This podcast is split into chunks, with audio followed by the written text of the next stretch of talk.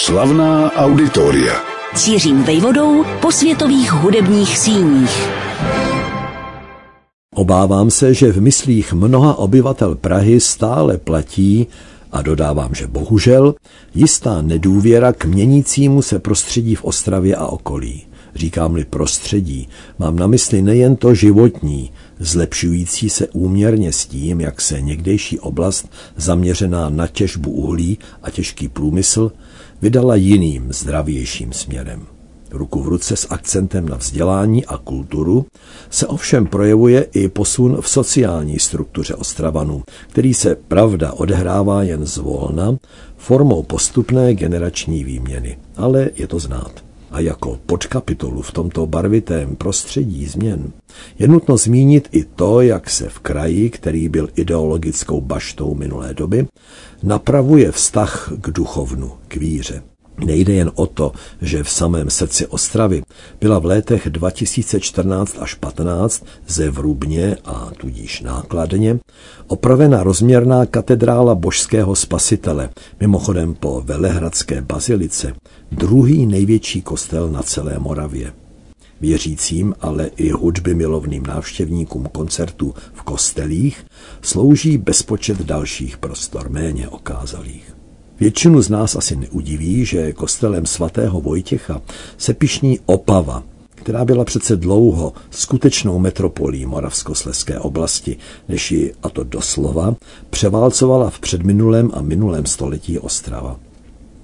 Také bychom předpokládali svatostánky v městech, jako je Frídek Místek, Hlučín nebo Orlová, ale ruku na srdce, kdy jsme slyšeli tady v Praze třeba o Bolaticích nebo Sudicích. A přece tam všude byl narovnán vztah moci i veřejnosti k objektům, kde lidé hledají buď vnitřní klid a rovnováhu, anebo, jak už řečeno, potěšení z hudby, která povznáší mysl a konejší unavené uši i vyprázdněnou duši. Zmiňuji se o tom tak obšírně proto, že případnou pouť po těchto místech nabízí rok co rok během podzimu jeden z nejlepších a nejrozsáhlejších hudebních festivalů v naší zemi. Svatováclavský hudební festival. Vznikl v roce 2004 a v kraji, který zrovna nevyniká hojností tradičních koncertních prostor, vlastně vsadil díky svému dramaturgickému zaměření na správnou kartu – tedy na každoroční přehlídku duchovní, respektive staré hudby v církevních objektech od Paskova do Kopřivnice, od Ludgeřovic až po různé čtvrti města Ostravy.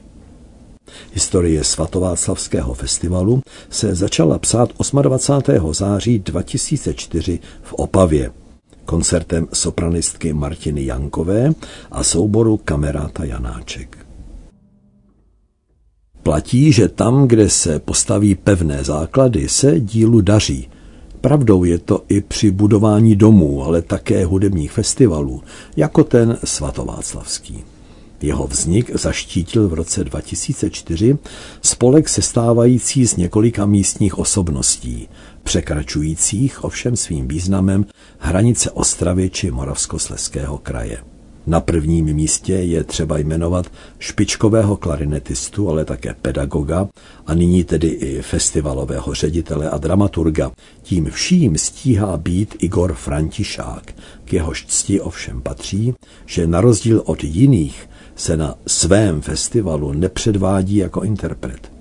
Až na výjimečné chvíle jej nezneužívá k vlastní propagaci, protože jako uznávaný solista či komorní hráč to prostě nepotřebuje. Zmíněné kolokvium chytrých hlav, k nímž patřil namátkou třeba náš někdejší rozhlasový kolega, ředitel regionálního českého rozhlasu v Ostravě a Olomouci Igor Horvát, se shodl na základních stavebních kamenech svatováclavského hudebního festivalu. Jsou trojího druhu. Všemu logicky vévodí záměr, ono řečeno názvem slavného obrazu Paula Gogena, kdo jsme, odkud jdeme, kam směřujeme. Festival tedy chce být, a také je, skutečně největší přehlídkou duchovní hudby u nás. Do někdejšího kraje s odmítáním duchovna navrací na pomyslných křídlech hudby tento rozměr. a koná se v období, kdy si připomínáme díky svátku svatého Václava kořeny naší státnosti. Z toho, co bylo řečeno, logicky vyplývá obecný dramaturgický záměr, jehož autorem je Igor Františák. Festivalu záleží na tom, aby měl dvě základní větve, dva směry.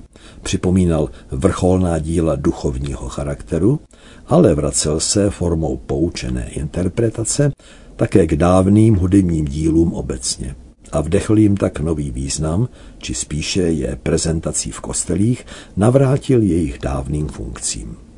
No a z toho se opět logicky odvíjí třetí realizační rovina svatováclavského hudebního festivalu.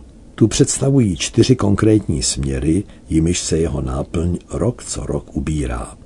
Prvním je provádění monumentálních vokálně instrumentálních kompozic druhým poučená podání tzv. staré hudby, třetím pak komorní či solové projekty a v neposlední řadě též projekty s přesahem neboli crossoverové.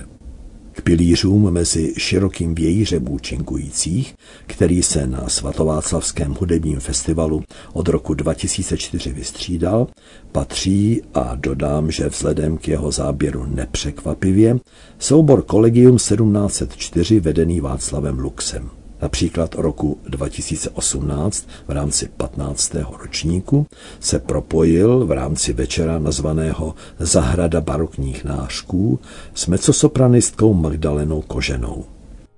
Lec který, neli každý z církevních objektů, ve kterém se svatováclavský hudební festival koná, by stál za zmínku či aspoň letmý popis – Zcela namátkou míří-li hudby milovný pocestný z Hukvald, kam se přece musí vypravit do obory za liškou bystrouškou a jede zpět do Ostravy, úžasné nad skvěle umístěným kostelem svatého Mikuláše v obci Ludgeřovice, tyčí se nad ní jako pozvánka či jako memento.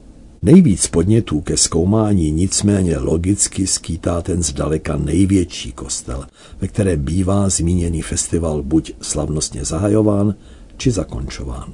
Co kostel? Katedrála božského spasitele na náměstí Monsignora Šrámka v centru Ostravy.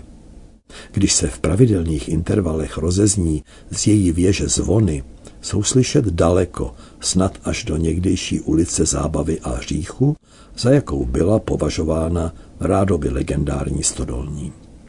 Co je však podstatnější a zároveň zábavnější, samotná historie vzniku tohoto neorenesančního obra, který měří na délku 68 metrů, na šířku 14 a na výšku 22, včetně věží ovšem skoro 70.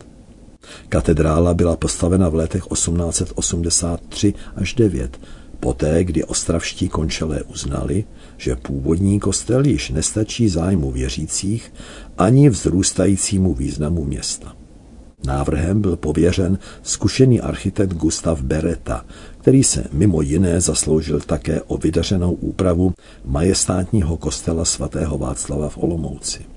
Možná, že investoři, který mělo být v první řadě olomoucké arcibiskupství, pod něž Ostrava patřila, poněkud přecenili své finanční možnosti. Kolos pro čtyři tisíce návštěvníků musel z povahy věci hodně stát. Nakonec se olomoučtí hodnostáři vytasili ovšem sotva s desetinou výloh, která sotva pokryla vnitřní mobiliář. Co s tím? Ne nadarmo byl tehdy kancléřem olomouckého arcibiskupství jistý Theodor Kohn. Jak jeho velmi nekatolické příjmení napovídá, muž s dávnými židovskými kořeny, ovšem dávno konvertovanými. Ten do spleti půjček a úvěrů zapojil například svobodného pána Rothschilda a katedrála božského spasitele byla zdárně dokončena. Theodor Kohn, tato zajímavá a rozporuplná postava, to i díky tomu dotáhl až na funkci samotného arcibiskupa. To ale velmi nevonělo konzervativním katolickým kruhům jak na Moravě, tak ve Vídni.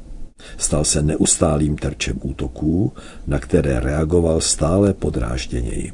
Pozice byl roku 1904 zbaven a dožil v ústraní kde si ve Štýrsku. Ale zpět ke svatováclavskému hudebnímu festivalu. Roku 2011 dirigoval právě ve zmíněném prostoru Tomáš Netopil Českou filharmonii a Český filharmonický sbor Brno v majestátním provedení Britnova Requiem. V prvním období datovaném roky 2004 až 2012 se festival konal v symbolicky posvátném období od 28. září, co by svátku svatého Václava, do 28. října, dnu vzniku Československé republiky. To se vzhledem k řadě menších, nevytápěných kostelů ovšem ukázalo jako nevyhovující a tak hudební maraton zhruba tří desítek vystoupení začíná nyní už na Prahu září a jeho 28. dnem naopak vrcholí.